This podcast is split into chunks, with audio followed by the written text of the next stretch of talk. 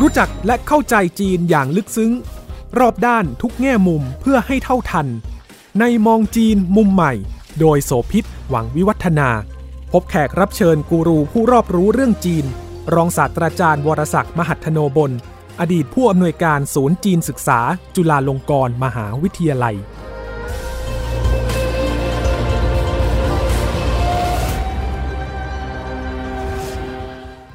สวัสดีค่ะ ต้อนรับคุณผู้ฟังทุกท่านมาพบกับรายการที่ทำให้คุณเข้าใจจีนในทุกมิติแล้วก็รอบด้านเพื่อเท่าทันนะคะ รายการที่นำเสนอมุมมองที่หลากหลายในมิติต่างๆ วันนี้เราจะคุยกับท่านรองศาสตราจารย์ วรศักดิ์มหัทโนบล อดีตผู้อำนวยการศูนย์จีนศึกษา จุฬาลงกรณ์มหาวิทยาลัยนะคะ ดิฉันนำประเด็นที่อยู่ในความสนใจ แล้วก็ทั่วโลกจับจ้องมองจีนเรื่องหนึ่งมาเจาะลึกนะคะ นั่นก็คือเรื่องของการใช้ระบบความน่าเชื่อถือทางสังคม หรือว่า Social Credit System มาสอดส่อง ควบคุมวิถีชีวิตของพลเมืองจีนค่ะ จะว่าไปแล้วการสอดส่อง การจับจ้องมองการสอดแนมเนี่ยนะคะก็เป็นเรื่องที่ไม่ใช่เรื่องใหม่เลย คือ ทุกประเทศก็มีแล้วก็รัฐเนี่ยก็จับตาอยู่ แต่ว่าที่จีนเนี่ยก็ทำเรื่องนี้มาอยู่นาน เพียงแต่ว่าตอนนี้เอาขึ้นมาทำเป็นระบบที่มีความชัดเจนมากขึ้น แล้วก็ใช้เป็นเครื่องมือในการควบคุมทางสังคม คือเรื่องบางเรื่องกฎหมายอาจจะไปลงโทษ ไม่ได้เป็นกิจลักษณะก็ใช้ตัวคะแนนตัวนี้แหละค่ะ คะแนนความประพฤตินี่แหละมาเป็นเครื่องให้คุณให้โทษแทนนะคะทำดีก็ได้แต้มทำไม่ดี ก็ถูกตัดแต้มลงไปเรื่อยๆ แล้วมันจะส่งผลต่อเรื่องของการได้สิทธิประโยชน์หรือการเข้าถึงประโยชน์ของภาครัฐด้วย การควบคุมนี้ดูท่าว่าจะถูกใช้จริงจังแล้วก็ ได้ประกาศอย่างเป็นทางการในการใช้หลายพื้นที่ ก็คือปีที่แล้วที่ผ่านมานี่เองเนี่ยนะคะ ก็เริ่มมีความเข้มข้นมากขึ้นเรื่อยๆและจีนคงยังใช้นโยบายนี้ต่อไปแน่นอน เพียงแต่ว่าเรื่องนี้เนี่ยต่างชาตินานาชาติ หรือว่าโลกของฝั่งตะวันตกทางด้านของฝั่งนิยม ความเป็นประชาธิปไตยก็จะไม่เอาด้วย แล้วมองว่าเป็นเครื่องมือที่น่า ขั้นคร้ามมีความไม่สบายใจแล้วก็น่าหวั่นเกรงในแง่ของการที่ไม่สามารถจะควบคุมอำนาจรัฐในการเข้ามากำกับพลเมือง แล้วก็เกี่ยวข้องกับเรื่องของการไปละเมิดสิทธิส่วนบุคคลด้วย รวมทั้งข้อสงสัยว่ามันอาจจะถูกใช้เป็นเครื่องมือทางการเมืองในการสกัดหรือกำจัดคนที่เห็นต่างนะคะ แง่มุมเหล่านี้เราจะมาคุยเชิงลึกกันในวันนี้ ครับ สวัสดีครับ Social Credit Score หรือว่าคะแนนความประพฤติใช้ระบบความน่าเชื่อถือทางสังคมของจีนที่ว่านี้นะคะ จีนเข้ามาใช้จริงจังมากขึ้น แล้วก็สอดส่องพลเมืองของตัวเองเพื่อดูในทุกมิติเลยทีเดียว รากที่มาของความคิดที่ทำให้รัฐบาลภายใต้ประธานาธิบดีสีจิ้นผิงเอามาใช้อย่างเข้มข้นเนี่ยมันเกิดจากอะไรคะอาจารย์มันเกิดจากพฤติกรรมที่แย่ ๆ ของชาวจีนบางกลุ่มบางคน ยกตัวอย่างที่เราอาจจะเห็นได้จาก พฤติกรรมของนักท่องเที่ยวจีนที่เข้ามาในประเทศไทยนะครับ คือคือก็ไม่ใช่เหมารวมหมดทุกคนนะก็มีบางคนที่มีพฤติกรรมที่แย่ๆนะครับ ไปทะเลเนี่ยไปหักปะการัง หรือว่าไปแซงคิว หรือว่าไปทะเลาะแสดงมารยาทที่ไม่เหมาะสมกับพนักงานหรืออะไรอย่างเงี้ยใช่ไหมคะที่เราเห็นเป็นข่าวเนาะใช่เออมันมันก็มันก็มีรายละเอียดเยอะนะครับ อย่างผมยกตัวอย่างนะครับ มีบุฟเฟ่ของโรงแรมระดับ ห้าดาวโรงแรมหนึ่งนะฮะก็มีนักท่องเที่ยวจีนเขาไปทานบุฟเฟ่ใช่ไหมครับทีนี้บุฟเฟ่มันก็จะมีกับข้าวเยอะแยะไปหมดเลยแล้วจะมีทัพพีเขาสงสัยอาหารไหนอะเขาจะหยิบทัพพีตักอาหารนั้น ชิมจากทัพพีที่ตักอาหารนึกออกไหมแขกเรือคนอื่นเขามาเขาก็จะรู้สึกว่าเฮ้ยทำไมถึงทำอย่างนี้หรืออย่างมีน้องผู้หญิงคนหนึ่งเล่าให้ฟังว่าเขาเป็นสมาชิกไอ้ฟิตเนสเขาไปไว่ายน้ำใช่ไหมก็มีสมาชิกชาวจีนก็ไปไว่ายน้ำ ทีนี้ว่ายว่ายไปเนี่ยขากเสมหะออกมาในบนสระในสระน้ำเลย หรือไม่ก็อย่างในประเทศจีนที่เคยมีข่าว แทนที่จะเข้าห้องน้ำก็อุจจาระลงในสระว่ายน้ำคือมันเป็นพฤติกรรมที่แบบมักง่ายอะแล้วก็โดยโดยสามัญสำนึกเจ้าตัวก็น่าจะรู้ว่ามันไม่ควรทำค่ะแต่ว่าทำไปทำไม มันยากที่จะสาธยายได้เลย แต่แต่ในเบื้องต้นนี้ต้องการทำความเข้าใจว่า ไอ้ระบบความน่าเชื่อถือทางสังคมที่คุณโสภิตอธิบายไปเนี่ยนะครับมันมันมีที่มาจากพฤติกรรมตรงนี้ของคนจีนนะครับ แล้วมันทำให้รัฐบาลจีนนั้นถูกวิพากษ์วิจารณ์อย่างมาก ในที่สุดก็เลยต้องออกมาตรการผ่านระบบความน่าเชื่อถือทางสังคมเพื่อจัดการปัญหานี้ครับ ซึ่งก่อนหน้านั้น กรณีของนักท่องเที่ยวจีนที่เริ่มเปิดประเทศ แล้วก็เดินทางไปนานาประเทศ นานาชาติมากขึ้น แล้วไปส่งผลความเสียหายต่อภาพลักษณ์และความน่าเชื่อถือของประเทศเนี่ยก็ทำให้รัฐบาลจีนได้ออกประกาศมาอยู่ชุดหนึ่งก่อนหน้านี้แล้วคือ สิ่งที่ควรกระทำและไม่ควรกระทำเมื่อออกไปนอกประเทศเนาะก็ถือว่ากำกับใช้แล้วส่งไปให้เอเจนต์ทัวร์บริษัททัวร์อะไรทั้งหลายเนี่ยรับรู้โดยทั่วกัน อันนั้นชั้นหนึ่งละแต่นนี้คือที่มาก่อนแล้วก็ตอนหลังมาก็คือใช้ระบบคะแนนความน่าเชื่อถือตัวเนี้ย จริงจังเข้มข้นและขยายวงไปสู่การควบคุมเรื่องอื่นด้วยกฎจราจรเอ่ยถูกตัดแต้ม หรือการไปทำความดีการกุศลไปบริจาคเลือด ไปช่วยเหลือผู้อื่น บริจาคเงินเพื่อช่วยเหลือคนที่ยากไร้ เหล่านี้จะเป็นคะแนนเชิงบวกหมดเลย แต่ถ้าใครเกี่ยวพันกับทุจริตหรือแม้กระทั่งโดนเรียกว่าถูกศาลสั่งให้จ่ายค่าปรับเนี่ยคือมีนักข่าว บางคนนะที่รายงานข่าวแล้วถูก แพ้คดีจากการฟ้องในการรายงานข่าวพอเขาจ่ายค่าปรับให้ผู้เสียหายเสร็จปั๊บปรากฏว่าไปติดอยู่ในแบล็คลิสต์ทำให้เขาเดินทางจองตั๋วเครื่องบินไม่ได้เลย ต้องไปแก้ไขต้องไปคลี่คลายกัน อันนี้ก็เป็นตัวอย่างของมาตรการที่ใช้นะฮะทีนี้ครับใช่ครับพอมันใช้แล้วเนี่ยนานาชาติเขาก็ไม่ได้เอาด้วยอะแต่ว่าปรากฏว่าเสียงของการตอบรับในประเทศเป็นตรงกันข้าม คนจีนเขาคิดยังไงกับเรื่องนี้คะอาจารย์ พฤติกรรมที่แย่ๆผมก็คิดว่าโดยสามัญสำนึก ของคนทั่ว ๆ ไป ไม่ว่าคนจีนหรือคนชาติไหนก็แล้ว แต่ก็จะไม่ชอบ แต่ว่าไม่รู้จะจัดการยังไงอะอย่างอย่างเช่นเอาเอากรณีง่าย ๆ ในประเทศไทยนะ ผมคิดว่าคุณโสภิตกับผมก็คงจะเห็นนะรวมทั้งท่านท่านผู้ฟังที่อยู่ทางบ้าน เช่น คนขับรถใช้รถใช้ถนนแบบไม่มีวินัยอะแซงคิวอืมปาดหน้าปาดหลังแล้วก็แบบเพศหาเรื่องคนค่ะแล้วก็เป็นพวกใจร้อนหัวร้อนอะไรอย่างนี้ ก็จะมีเรื่องชกต่อยกันบนท้องถนนอะไรอยู่เรื่อยไอ้พฤติกรรมอย่างนี้เนี่ยในประเทศจีนก็มีมีมีมากกว่าเมืองไทยด้วย มันมีรายละเอียดเยอะมากนะฮะอย่างเช่นที่คุณโสภิตบอกว่าจีนได้ออกมาตรการ 50 กว่าข้อให้นักท่องเที่ยวของตัวเองปฏิบัติเนี่ย เมื่ออันนี้ออกมาเมื่อ 4-5 ปีก่อนนะครับค่ะแต่ปีที่แล้วเนี่ยก็ยังมีข่าวออกมาว่าไปเที่ยวที่ประเทศอียิปต์อะไปเที่ยวไอสุสานฟาโรห์นะ ก็ยังมิวายมีคนไปเขียนชื่อของตัวเองจารึกเอาไว้อืมในสุสานเขาอยู่นอกประเทศใช่ไหมบางทีจับไม่ได้ไล่ไม่ทันก็ทำอะไรไม่ได้เออพฤติกรรมที่แย่ๆอย่างนี้นะที่เราอาจจะเห็นผ่านนักท่องเที่ยวเนี่ย ผมมีข้อสังเกตอยู่สองข้อด้วยกันเออที่เราเห็นที่ผ่านมาเนี่ย ขอขอย้ำว่าพฤติกรรมอย่างนี้อะก็เกิดขึ้นที่เมืองจีนไม่ไม่ใช่ว่าเขาออกนอกประเทศแล้วเขาก็ทำอย่างนี้ ประเด็นที่สองก็คือว่าไอ้พฤติกรรมอย่างนี้เนี่ย ถึงแม้จะมีมาตรการอย่างไรนะ มันก็ไม่สามารถเหยุดยั้งได้ง่าย ๆนะครับ ก่อนหน้านี้สักสิบยี่สิบปีมาแล้วกระมังนะครับ ที่ทางการจีนเนี่ยต้องติดป้ายตรงสี่แยกเลยนะ ตัวใหญ่ ๆ เลยให้ทุกคนได้เห็นนะว่าการใช้ถนนเป็นยังไง แล้วมีอันมีอยู่ข้อหนึ่งนะ บอกว่าห้ามถมน้ำลายลดพื้น คือคนจีนชอบถมน้ำลาย อันนี้ก็มีที่นะครับมา เพราะว่าสมัยก่อนมีการใช่สูบบุหรี่กันอย่างมาก เพราะฉะนั้นมีเสมหะในลำคอ แล้วก็ไม่ได้มีถังขยะโดยทั่วไป ก็ต้องพ่นเสมหะออกมานะเออ ก็เป็นประเด็นอยู่ค่ะ ครับ แต่ว่ามันเป็นมันเป็นกระทบต่อเรื่องไอ้ระบบสาธารณสุขหรืออาสุขอนามัย พฤติกรรมไม่พึงประสงฉะค์นั้นใช่ก็ก็คือไม่ทำกัน แล้วปรากฏว่าไอ้พฤติกรรมอย่างนี้อะพอจีนกับไต้หวันดีขึ้น มีการให้นักท่องเที่ยวท่องเที่ยวไปได้โดยตรงใช่ไหมครับ ถ้าถ้าใครไปเที่ยวไต้หวันเนี่ยไต้หวันมันมีแหล่งท่องเที่ยวหนึ่งที่น่าสนใจมากก็คือ พิพิธภัณฑ์สถานแห่งชาติของไต้หวันก็เข้าใจว่าอันดับยังไม่ล่วงนะว่าติดหนึ่งในสามอันดับพิพิธภัณฑ์ที่ดีที่สุดในโลกอะถ้าอยากจะให้ไปดูสมบัติล้ำค่าของจีนน่ะตั้งแต่ยุคสมัยก่อนสงครามกลางเมืองและก่อนที่จะมีการแยกไต้หวันออกไปเนี่ย ต้องไปดูที่พิพิธภัณฑ์ไต้หวันนะเพราะถูกขนย้ายไปที่นั่นหมดแล้ว ใช่ แต่แต่พอนักท่องเที่ยวจีนไปปั๊บโอ้โห คือมีทั้งถมน้ำลายมั่งอะไรมั่ง ไอพิพิธภัณฑ์ที่มันดูดีๆ นะเสียมันหายมองไปเลย อืมครับค่ะ ผมผมไปเมื่อหลายปีสามสี่ปีก่อนนะผมยังจำได้เลย ผมก็บอกเอ๊ะทำไมเขาให้นักท่องเที่ยวไทยเนี่ย ไปเข้าพิพิธภัณฑ์นี้อีกทางหนึ่งเจ้าหน้าที่ก็เลยอธิบายให้ฟังว่าเขาไม่อยากเอานักท่องเที่ยวชาติอื่นๆไปปะปนกับนักท่องเที่ยวจีนมิมิฉะนั้นเดี๋ยวไปเจอพฤติกรรมแล้วนักท่องเที่ยวต่างชาติ ซึ่งไม่รู้อีโหนอีโหนอีเหน่จะมีปัญหามอย่างนี้เป็นต้นเออ คุณโสภิตลองคิดดูสิครับว่าถ้าคุณโสภิตเป็นผู้นำประเทศจีนนะ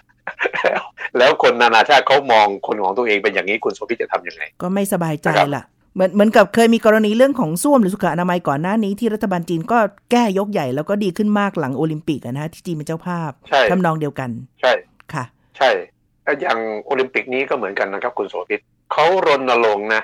ให้คนจีนมีกิริยามารยาทอะ เช่นไม่แซงคิวอะเพราะปีนั้นจะมีคนต่างชาติมา เที่ยวจีนเยอะใช่ไหมเอ๊ะปรากฏมันได้ผลนะโอ้อ้แบบคนจีนเขารักหน้าไงเขาก็เลยโอ้ปฏิบัติตัวดีมาก แต่ที่ผมอ่านข่าวแล้วผมขำกิ้งก็คือว่า พอโอลิมปิกสิ้นสุดอะกลับไปเป็นเหมือนเดิมกรรมเดิมเลยก็กลับมา คือมันเหมือนกับคนจีนถูกกดปุ่มได้อะเพราะฉะนั้นคำถามที่คุณโสภิตตั้งเอาไว้ตั้งแต่ตอนแรกเนี่ยน่าสนใจมาก ว่าเหตุใดรัฐบาลจีนจึงต้องทำอย่างนี้ คือมันเหมือนกับว่าถ้า คุณไม่กดปุ่มนะเดี๋ยว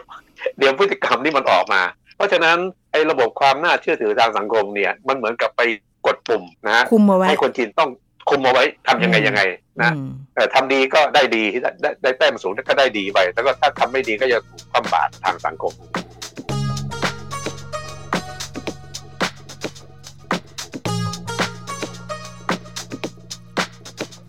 พฤติกรรมที่ถูกควบคุมเนี่ยรัฐบาลจีนเขาแจ้งมาว่าอย่างน้อยก็มี 3 ด้าน ด้านแรกคือเรื่อง การใช้จ่าย อย่างเช่น จ่ายภาษีชำระหนี้จ่ายค่าบัตรเครดิตค่าปรับ ด้านที่ 2 คือด้านสังคมทำตามกฎจราจร หรือมีประวัติอาชญากรรมไหมจ่ายค่าขนส่งสาธารณะไหมโกงหรือไม่โกงอย่างเงี้ยนะความกตัญญูแล้วก็การไปเป็นอาสาสมัครให้กับหน่วยงานต่างๆ อันนี้ถือว่าเป็นแต้มบวก หรือที่จะเอาเกณฑ์มาใช้ในด้านสังคมเนาะและอีกด้านคือด้านออนไลน์ เช่น การมีปฏิสัมพันธ์กับคนในโลกออนไลน์ หรือการโพสต์ข้อมูลอะไร แล้วก็แม้กระทั่งพฤติกรรมการช้อปปิ้งออนไลน์เนี่ยเขาก็ถูกเอามานับแต้มด้วยเหมือนกัน เพราะอย่างมีบริษัทเอกชนในจีนที่เข้ามาร่วมโครงการแล้วก็บอกว่าใครก็ตามถ้ามาซื้อสินค้าคือของใช้จำเป็นอะ อันนี้อาจจะได้แต้มเพิ่ม แต่ถ้าซื้อของที่ฟุ่มเฟือยไม่จำเป็นวิดีโอเกมอย่างเงี้ยอาจจะถูกลบแต้มก็ได้ อันนี้มันถูกคุมไปลึกถึงขนาดนั้น อะไรที่ควรทำอะไรไม่ควรทำอย่างเมื่อกี้ตอนต้นเกิดไปแล้ว บริจาคเลือดให้ตังช่วยการกุศล ซื้อสินค้าที่มีภาพลักษณ์เชิงบวก พวกเนี้ยได้แต้ม เคารพกฎจราจรเนี่ยได้แต้ม แต่ถ้าไปทุจริตไปเลี่ยงภาษี ต้องไปเสียค่าปรับไปทำผิดอะเป็นฝ่ายผิด ไปโกง แล้วก็มีประเด็นอันนี้ที่น่าสนใจคือ เผยแพร่ข้อมูลที่ทางการมองว่าเป็นภัยต่อความมั่นคงเนี่ยอันนี้ถูกหักแต้ม มันก็เลยนำมาสู่คำถามต่อมาค่ะ อาจารย์ว่า ตกลงแล้วข้ออธิบายที่ว่าใช้ระบบความน่าเชื่อถือทางสังคมมาเพื่อคุมให้ประชากรเนี่ยมีความประพฤติดีขึ้นเนี่ย มันเป็นความเสี่ยงอีกด้านหนึ่งคือ มันถูกใช้เป็นเครื่องมือทางการเมืองหรือเปล่าโอ้แน่นอนเลย นะครับ เรื่องนี้แน่นอน เพราะว่าถ้ามันถูกใช้เป็นเครื่องมือทางการเมืองนะประเด็นคำถามก็เลยมีว่า แล้วทางการจีนเนี่ยใช้เกณฑ์อะไรมาตัดสินว่า อันนี้เข้าข่ายว่าเอาข้อมูลของประเทศไปเผยแพร่ในทางที่ไม่ดี หรือเป็นภัยต่อความมั่นคงใช่ไหมใช่เป็นภัยต่อความมั่นคงนะครับนะครับเออผมผมก็อยากจะเล่าเรื่องหนึ่งให้ท่านผู้ฟังทางบ้านได้ได้เข้าใจอันอันเรื่องที่ผมจะเล่าเนี่ยเออไม่ไม่เกี่ยวกับ ระบบความน่าเชื่อถือทางสังคมนะคือมีหน่วยงานวิชาการแห่งหนึ่งอะเขามีนักวิจัยอยู่ แล้วนักวิจัยคนนี้เนี่ยเขาจับเรื่องของเวียดนามมาตลอดทั้งชีวิตเลย ฉะนั้นเขาจะเป็นคนที่มีความเชี่ยวชาญเรื่องเวียดนามมากนะครับแล้วเขาก็มักจะเดินทางไปมาหาสู่แลกเปลี่ยนทางวิชาการกับคนเวียดนาม แล้วบางทีเขาเดินทางไปเวียดนามอยู่เป็นประจำก็เป็นเรื่องปกติอะทีนี้อยู่มาวันหนึ่งทางการจีนมีปัญหา คือต้องการจัดการข้าราชการที่เอาข้อมูลของประเทศไปให้กับคนต่างชาติ หรือชาติที่มีความสัมพันธ์ไม่สู้ดีกับจีนเนี่ย ปรากฏว่าทำไปทำมาไปจับกลุ่มเอานักวิชาการคนนี้ ด้วยข้อหาที่ว่าเอาเอาเอาข้อมูลของจีนไปให้กับเวียดนาม โดยโดยที่ไม่คิดว่าไอ้คนจีนเองก็เอาข้อมูลของเวียดนามมาใช้ประโยชน์ ซึ่งมันเป็นการแลกเปลี่ยนตามปกติ เพราะเขาเป็นคนที่เชี่ยวชาญเรื่องเวียดนามในที่สุด นักวิชาการคนนี้ก็จะถูกลงโทษ เมื่อกี้ที่คุณโสภิตตั้งขึ้นมาว่าไอการลงโทษทางการเมืองไอความมั่นภัยของความมั่นคงเนี่ยถ้าเกิดเป็นระบบความน่าเชื่อถือทางสังคม มันก็จะยิ่งเล่นงานได้ง่ายขึ้นนั่นน่ะสิข้อนี้เป็นข้อที่ทั้งนานาชาติเองก็มีความห่วงใยเหมือนกัน ครับ เพราะฉะนั้นประเด็นสำคัญมันจึงอยู่ที่เขาใช้เกณฑ์อะไรล่ะ ตรงนี้ที่เป็นปัญหาเพราะว่าถ้าคนที่มีสามัญสำนึกปกตินะ สามารถแยกแยะได้เข้าใจอะไรได้เนี่ยเขาก็จะใช้ใช้ใช้เกณฑ์ได้อย่างเหมาะสม แต่ถ้าคนที่ไม่เข้าใจอย่างที่เป็นตัวอย่างที่ผมพูดขึ้นมาเนี่ยที่นักวิชาการผู้เชี่ยวชาญเรื่องเวียดนามเนี่ย อย่างนี้มันก็ไม่ดีละเขาไม่ได้ทำอะไรผิดเลยนะครับค่ะเพราะถ้าแยกแยะสองด้านที่คิดว่าต้องมีสองประเด็น คือในแง่ที่มันเกี่ยวข้องกับเรื่องการเมืองหรือเรื่องอ่อนไหวนะข้อต้องห้ามเนี่ย อันเนี้ยมันเป็นเครื่องมือที่จะคุกคามแน่ แต่ถ้าถูกใช้กำกับในเชิงบวก เพื่อจะทำให้มีความประพฤติมีวินัยที่ดีขึ้น คือแก้นิสัยหรือว่าแก้พฤติกรรมที่ไม่เหมาะเนี่ยอันนี้ได้ผลแล้วก็ตอนแรกที่ถามอาจารย์ไว้ว่าคนจีนเขาคิดยังไงเรื่องนี้เนี่ยดิฉันเองสำรวจเป็นไม่เป็นทางการเบื้องต้นจากคนจีนหลายคนนะเขาก็โอเคมากเลยนะ กับการใช้เกณฑ์นี้เพราะหมายความว่าทำให้คนเนี่ยมาอยู่ในสังคมรวมกันได้ และมีความประพฤติที่ดีขึ้น แล้วมันได้แรงจูงใจ รัฐบาลจีนใช้ 2 ตัวคือ ใช้ระบบของการสร้างความไว้วางใจ และใช้แรงจูงใจเชิงบวกเนี่ยชวนให้คนมาทำมุมบวกมากขึ้น เช่น เป็นอาสาสมัครเยอะๆ อย่างอาล่าสุดเซี่ยงไฮ้ที่เพิ่งเริ่มทดลองไอ้นโยบายการแยกขยะเนี่ยค่ะ ก็จะใช้ในการให้คะแนนบวกกับบรรดาอาสาสมัคร หรือคนถ้าคนแก่ที่ไม่มีงานเนี่ยแต่มาให้คำแนะนำว่าต้องแยกขยะเป็นกี่ประเภท ไปทิ้งให้ลงถังให้ถูกต้อง พวกนี้ได้แต้มบวก หรือตอนที่เกิดโควิด แล้วมีคนที่เป็นอาสาสมัครในการที่รับส่ง อาหารให้กับบรรดาผู้ที่ต้องกักตัวอยู่ในบ้านตอนช่วงที่อู่ฮั่นคุมเข้มข้น หรือว่าเป็นอาสาสมัครไปช่วยในงานทางด้านสาธารณสุขทั้งหลาย พวกนี้ได้แต้มบวก แม้กระทั่งถ้าใครมีแต้มบวกเยอะๆ ก็ยังได้สิทธิพิเศษในการที่พิจารณาสินเชื่อ หรือว่าการไปเช่ารถได้ไม่ต้องจ่ายมัดจำและแม้กระทั่งไปในเรื่องของการใช้บริการหาคู่ก็ได้สิทธิพิเศษ พวกนี้คนจีนเขาจะตอบรับดีมาก อันนี้มันเป็นสองเกณฑ์ไหมฮะอาจารย์ ถ้าเป็น ตัวอย่างที่คุณโสภิตยกขึ้นมานะครับ อย่างนี้อะผมคิดว่าคนจีนเขารับได้แล้วแล้วผมผมผมไม่แปลกใจว่าเออทำไมคนจีนส่วนใหญ่จะชอบ แต่ถ้าหากว่าเอาไปใช้ในเรื่องของภัยต่อความมั่นคง ตรงนี้ต่างหากที่ผมคิดว่ามันละเอียดอ่อน เพราะเพราะว่าเออคุณไม่รู้อะว่าคุณจะบอกว่าคนคนนั้นเขามีเป็นภัยต่อความมั่นคงยังไงนะครับ อย่างผมมีเพื่อนสนิทที่เป็นคนจีนมากมายเลยนะครับ ผมเองก็ศึกษาเรื่องจีน แล้วบ่อยครั้งเนี่ย ผมมักจะถามในสิ่งที่ผมไม่เข้าใจหรือยังไม่รู้จากเพื่อนคนจีนค่ะ แล้วเพื่อนคนจีนก็จะเล่าให้ผมฟัง ว่าอ๋อระบบของเขาภายในประเทศอย่างนี้ ถามว่าเรื่องอย่างนี้อะเขาเอาข้อมูลความลับของของจีนมาเปิดเผยกับคนต่างชาติอย่างผมหรือเปล่า มันมันก็ไม่ใช่ ใช่ไหมครับ แต่แต่ถ้าตีความว่าใช่มันก็คือใช่ อืมตรงนี้อะที่ที่มันเป็นการอาจจะที่ผมไม่แปลกใจว่าทำไมทางตะวันตกเนี่ย ซึ่งเขาคีป privacy คือหวงแหนความเป็นส่วนตัวสูงมาก เขาจึงไม่ชอบไอ้ระบบอย่างนี้ คุณกำลังฟัง มองจีนมุมใหม่ ทางไทย PBS Podcast ประเด็นที่ถูกตั้งข้อสังเกตว่ามันจะใช้เป็นเครื่องมือไหมอันนั้นเรื่องหนึ่งนะคะ อีกเรื่องหนึ่งคือการละเมิดสิทธิความเป็นส่วนตัว คือพูดง่ายๆว่าไม่มีอะไรเหลืออีกแล้วอะในความเป็นส่วนตัวของพลเมืองจีน เพราะว่ารัฐบาลจะเข้าถึงข้อมูลได้ทุกอย่าง ซึ่งเดิมก็เป็นแบบนั้นอยู่แล้วเนี่ยนะคะ แต่ระบบของการใช้ความน่าเชื่อถือทางสังคมตัวนี้มันก็เป็นตัวช่วยตอกย้ำอีกครั้งหนึ่ง แต่ดิฉันก็ถามเพื่อนคนจีนเหมือนกันนะคะ ว่าคิดยังไงกับการใช้ระบบตัวนี้ และการที่รัฐบาลเข้ามาสอดส่อง และดูได้ทุกเรื่อง เขาบอกว่าเขาก็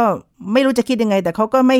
ไม่ได้ให้ความสำคัญกับน้ำหนักเรื่อง privacy ตัวนี้มาก เพราะมันไม่มีอยู่แล้ว เขารู้ว่ารัฐบาลจะเอาเมื่อไหร่ก็ได้แล้ว เพราะฉะนั้นเขาไม่ให้น้ำหนักนี้ แต่เขาไปคิดว่าเขาได้สิทธิประโยชน์ด้านอื่นมากกว่าหรือเปล่า แล้วก็เลือกจะไปรับประโยชน์นั้นแทน ประเด็นเรื่อง privacy นี่ก็ยังเป็นข้อ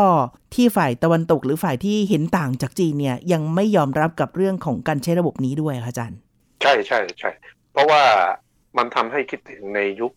สงครามเย็น ประเทศอดีตสหภาพโซเวียตเนี่ย จะเก่งในเรื่องนี้มาก คือ คือเข้าไปเจาะถึงรู้กระทั่งเรื่องส่วนตัวว่าทำอะไรบ้างกับคนที่เขาสงสัยนะครับ แต่ว่าบังเอิญว่าในกรณีของจีนในเรื่องระบบความน่าเชื่อถือทางสังคมเนี่ย อันนี้นี่ผมพูดในแง่ของภาพรวมนะ ว่าเขาเขายังใช้กับพฤติกรรมที่แย่ๆแบบแบบที่เรารู้สึกได้หรือสัมผัสได้ อย่างอย่างยกตัวอย่าง เช่นเขาก็มีจากเบาไปหาหนักนะ เมื่อสองปีก่อนเนี่ย ผมอ่านข่าวเกี่ยวกับการใช้ไอ้ระบบนี้ของจีนเนี่ย มันเป็นเหตุการณ์ที่เกิดขึ้นที่มณฑลเฮยหลงเจียง มันเป็นพฤติกรรมของชายคนหนึ่ง ซึ่งอันนี้เอาจากรายงานข่าวนะ แต่ในรายงานข่าวจะบอกว่าชายคนนี้เนี่ยมีพฤติกรรมที่แย่ๆถูกแสดงออกมาให้เห็นอยู่เสมอ แล้วก็สังคมรอบข้างก็ไม่ชอบพฤติกรรมของเขาเลย แล้วในที่สุดเขาก็ถูกลงโทษทางสังคมนะครับเอ่อตั้งแต่เรื่องเบาๆก่อนตักเตือนแล้วก็ไม่ ไม่ให้สิทธิ์ในการใช้รถไฟความเร็วสูง อาจจะไม่ให้สินเชื่ออะไรอย่างนี้นะฮะการคว่ำบาตรที่หนักที่สุดเนี่ยทางการเคยหลงเจียนเขาทำยังไง ปรากฏว่าเขาเอาภาพของชายคนนี้ขึ้นตรงโจโปรเจคเตอร์กลางที่สาธารณะใหญ่ๆเลยประจานใช่ไหมประจานเลยแล้วบอกชื่อบอกแท้นะบอกพฤติกรรมหมดเลยว่าผู้ชายคนนี้เนี่ยเขาไม่มีความน่าเชื่อถือทางสังคมอย่างไรบ้างค่ะ แล้วก็ไล่มาเป็นข้อข้อเรียกเรียกว่าเออคือไอ้นี่หนักที่สุดแล้วนะหนักที่สุดก็คือ ถ้าผมเป็นชายคนนั้น ผมก็ยืนอยู่ในสังคมไม่ได้แล้วล่ะย่าอังนนี้ก็เป็นต้ข้อวิพากษ์นะควิรับจารณ์เหมือนกันเรื่องของการประจานที่ว่าเนี่ยนะคะ คือเวลาเรามองเรื่องบางเรื่องเนี่ยเราก็คงต้องดูว่าบริบทในสังคมเนี่ยมันไม่ได้เหมือนกันซะทุกที่ใช้ได้ดีในที่หนึ่งมันไม่ได้แปลว่าจะไปใช้ได้ดีอีกที่หนึ่งด้วย แต่ทั้งในแง่บวกและแง่ลบของการที่เรามาคุยกันวันนี้ค่ะ ระบบความน่าเชื่อถือทางสังคม หรือว่า social credit system ที่จีนนำมาใช้เนี่ยเราจะเรียนรู้หรือว่าดึงเอามุมที่มันเป็นบวกแล้วก็มันน่าสนใจเนี่ยมาประยุกต์ใช้หรือมาปรับหรือมาทำให้มันเป็นประโยชน์ ได้ยังไงบ้างคะเออผมคิดว่าสมมุตินะ ว่าจะเอาระบบนี้มาใช้ในเมืองไทยอะผมบอกได้ว่าผมไม่เห็นด้วย เพราะอะไรเพราะว่าในสังคมไทยเนี่ย ใครที่มีพฤติกรรมแย่ๆเนี่ยในปัจจุบันนี้โซเชียลมีเดียมันไปเร็วนะครับ มันก็จะมีการแฉมีคลิปแฉนะครับมีการจัดการในสุดเอ่อได้อยู่แล้ว ใช่ใช่อืมคือคือกฎหมายไม่ต้องไปลงโทษหรอกเดี๋ยวสังคมก็จะลงโทษเองนะครับไอ้ไอ้นี้มันคือเมืองไทยไงแต่แต่ในจีนเนี่ยอย่างที่ผมบอกตั้งแต่ตอนต้นแล้วว่า คนจีนเนี่ยมันเหมือนกับต้องการการกดปุ่มนะครับ ถ้าถ้าไม่กดปุ่มก็จะมีพฤติกรรมที่แย่ๆ เอาละในเมื่อเขาใช้ไปแล้วสิ่งที่ผมคิดนะก็คือว่า ถ้าผมเป็นรัฐบาลจีนเนี่ยในระหว่างที่คุณใช้อะคุณต้องมีการรณรงค์นะอย่างไรก็แล้วแต่ให้ให้คนจีนเนี่ยหวนกลับไปยึดถือคุณค่าทางจริยธรรม และวัฒนธรรมที่มันดีๆ แบบเก่าๆ ซึ่งเคยถูกทำลายไปนะครับ อย่างอย่างเช่น เรื่องของกิริยามารยาทตามวัฒนธรรมของจื้ออย่างนี้อืมซึ่งเราอาจจะเห็นได้จากเอาง่ายๆนะเห็นได้จากคนไต้หวัน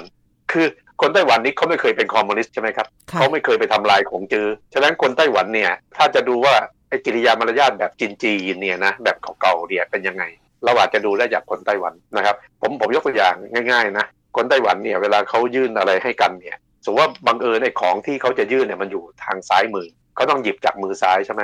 ค่ะแต่พอเขาหยิบขึ้นมาเขาไม่ได้ส่งให้ทางซ้ายมือเขาถือว่าไม่มีมารยาทนะเขาต้องเอาหยิบของนั้นมาใส่มือขวาแล้วก็ยื่นให้กับคู่ที่เขาจะคู่ของเขาที่สนทนาด้วยกันไอ้ไอ้เรื่องเล็ก ๆ น้อยๆอย่างนี้ยผมเคยพบเป็นเรื่องปกติในในหมู่คนจีนในเมืองไทย แต่ว่าสำหรับคนจีนแผ่นดินใหญ่เรื่องแบบนี้เขาไม่มีแล้วเขามันเป็นของวัฒนธรรมขงจื้อเนี่ยถูกทำลายอย่างหนักมากเลย ในสมัยปฏิวัติวัฒนธรรม ระหว่างพศ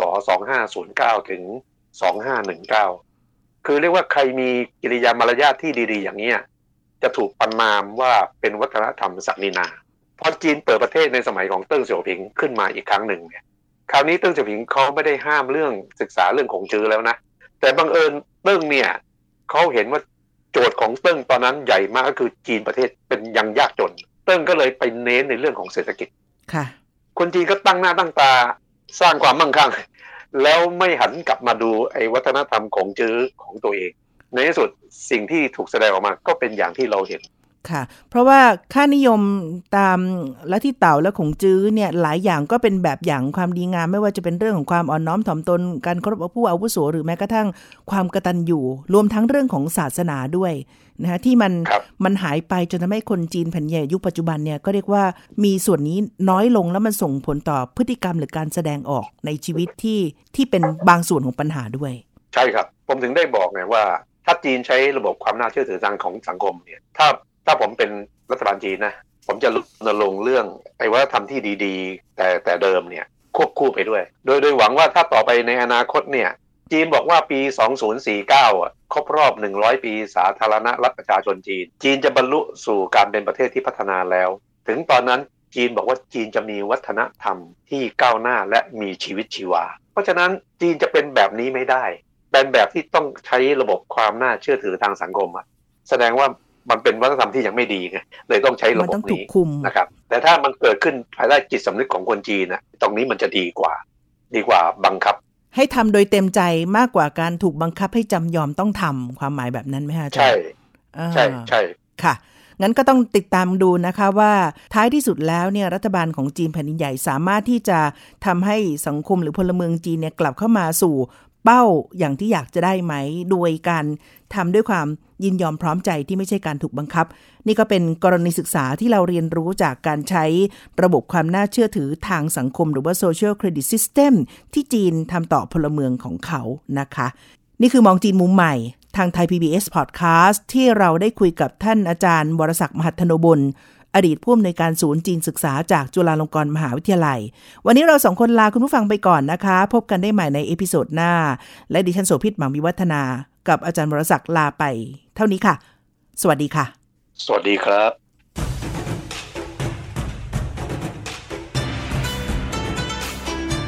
ติดตามฟังรายการ มองจีนมุมใหม่ ได้ทางเว็บไซต์และแอปพลิเคชันไทย PBS Podcast